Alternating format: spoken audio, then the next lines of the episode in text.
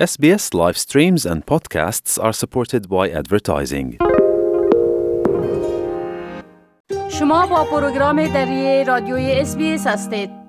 شنونده های عزیز حال همکار ما سام انوری درباره رویدادهای مربوط به شیوع ویروس کرونا و همچنان روند واکسیناسیون معلومات میتن آقای انوری سلام عرض می کنم خب اولتر از همه اگر درباره وضعیت شیوع ویروس کرونا در ایالت ویکتوریا بگوین و همچنان درباره وضعیت واکسیناسیون در ایالت.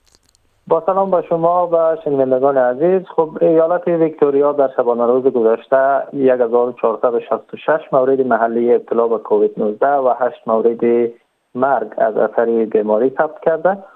با اضافه شدن تعداد که از میان بیش از 68 هزار آزمایش شناسایی شده شمار بیماران موج کنونی ویروس کرونا در ایالت به 19627 نفر رسیده. همزمان در بنیاد آمار وزارت صحت ویکتوریا روز دوشنبه بالای 36 هزار دوز واکسن در مراکز واکسیناسیون تحت اداره حکومت ایالتی تطبیق شده. حکومت ویکتوریا البته روز دوشنبه اعلام کرد که ویکتوریایی های مسنی که به دلایل از دریافت واکسن آسترازنکا خودداری کرده بودند اکنون می‌تونند که واکسن های mRNA فایزر و مدرنا بزنند مارتین فولی وزیر صحت ویکتوریا گفت که ایالت اکنون مقدار کافی واکسن در اختیار دارد تا واکسن های مدرنا و فایزر را در اختیار کل ساکنان خود قرار بدهد. قبل از تنها افراد زیر سن 59 سال واجد شرایط واکسن های امارینه بودند و افراد بالای سن 60 سال تنها می‌تونستند واکسن استرازنکا بزنند. بر اساس آمار روز یک شنبه تا اکنون 85.8 درصد جمعیت بالای 16 سال ویکتوریا واکسینه شده که شامل 59.3 درصد واکسیناسیون کامل و 26.5 درصد واکسیناسیون قسمی یا تک دوزه میشه. بر اساس پیشبینی ها ویکتوریا قرار است در حوالی 24 اکتبر به نقطه 70 درصدی واکسیناسیون کامل برسد بله خب وضعیت در نیو ساوت ویلز از چی قرار است؟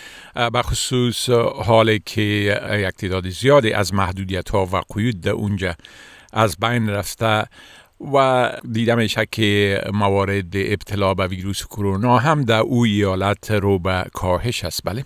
بله آمار روزانه نیوکاسل همچنان به سیر نزولی خود ادامه داده و در 24 ساعت گذشته 360 مورد جدید ابتلا به کرونا در ایالت شناسایی شده و البته پنج بیمار کرونا هم از اثر بیماری درگذشته. این تعداد مبتلایان از میان نزدیک به 89 هزار نتیجه آزمایش شناسایی شده. نیسات ولز دیروز یا دوشنبه بعد از رسیدن به 70 درصد واکسیناسیون کامل به قرنطینه همزانی خود پایان داد و نخست وزیر دومینیک پروت اعلام کرد که دوران قرنطینه سراسری به پایان رسیده اما پذیرفت که در صورت شیوع ویروس در یک محل خاص هنوز ممکن است که از قرنطینه هدفمند و محلی استفاده شود. یکی از نخستین کارهایی که آقای پروته بعد از رسیدن به نخست وزیری نیو انجام داد تسریع روند بازگشایی ایالت بود.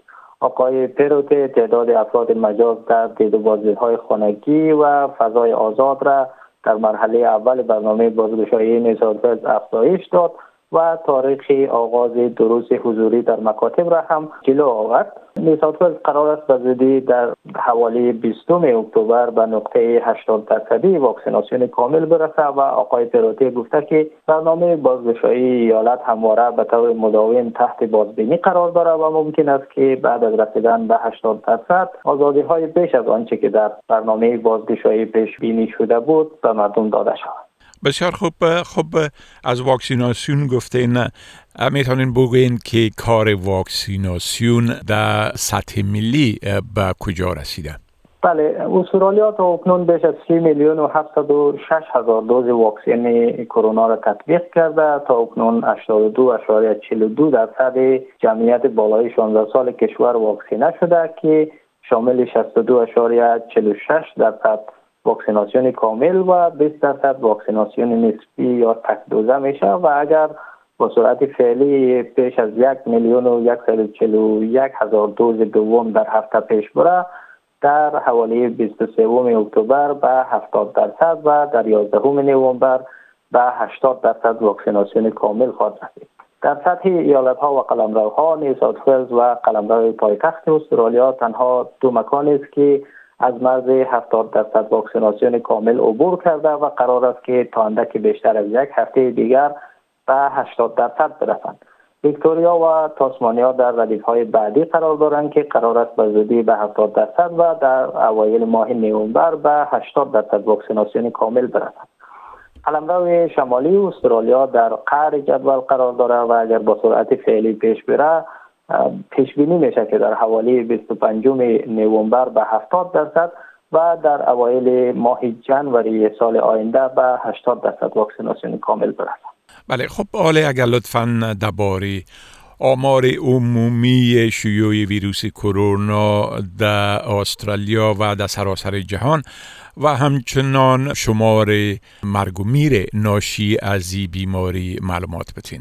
بله آمار مبتلایان کرونا در استرالیا از اوایل سال 2020 تا اکنون به 131415 نفر و شمار قربانیانش هم به 1461 نفر رسیده.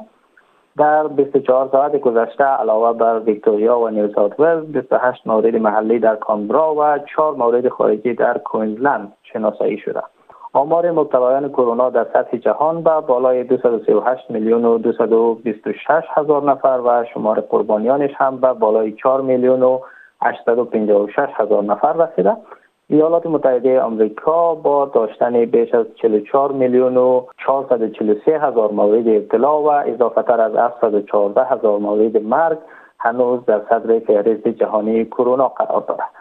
از سوی دیگر تا اکنون بالای 6 میلیارد و 491 میلیون و 916 هزار دوز واکسن کرونا در سراسر جهان تطبیق شده. بله خب بسیار تشکر از این معلوماتتان آقای انوری و فعلا شما را به خدا می سپارم. روزتان خوش. تشکر از شما. خدا نگهدار. می خواهید این گونه گزارش ها را بیشتر بشنوید؟ با این گزارشات از طریق Apple Podcast، Google Podcast، Spotify و یا هر جایی که پادکاستتان را می گیرید گوش دهید.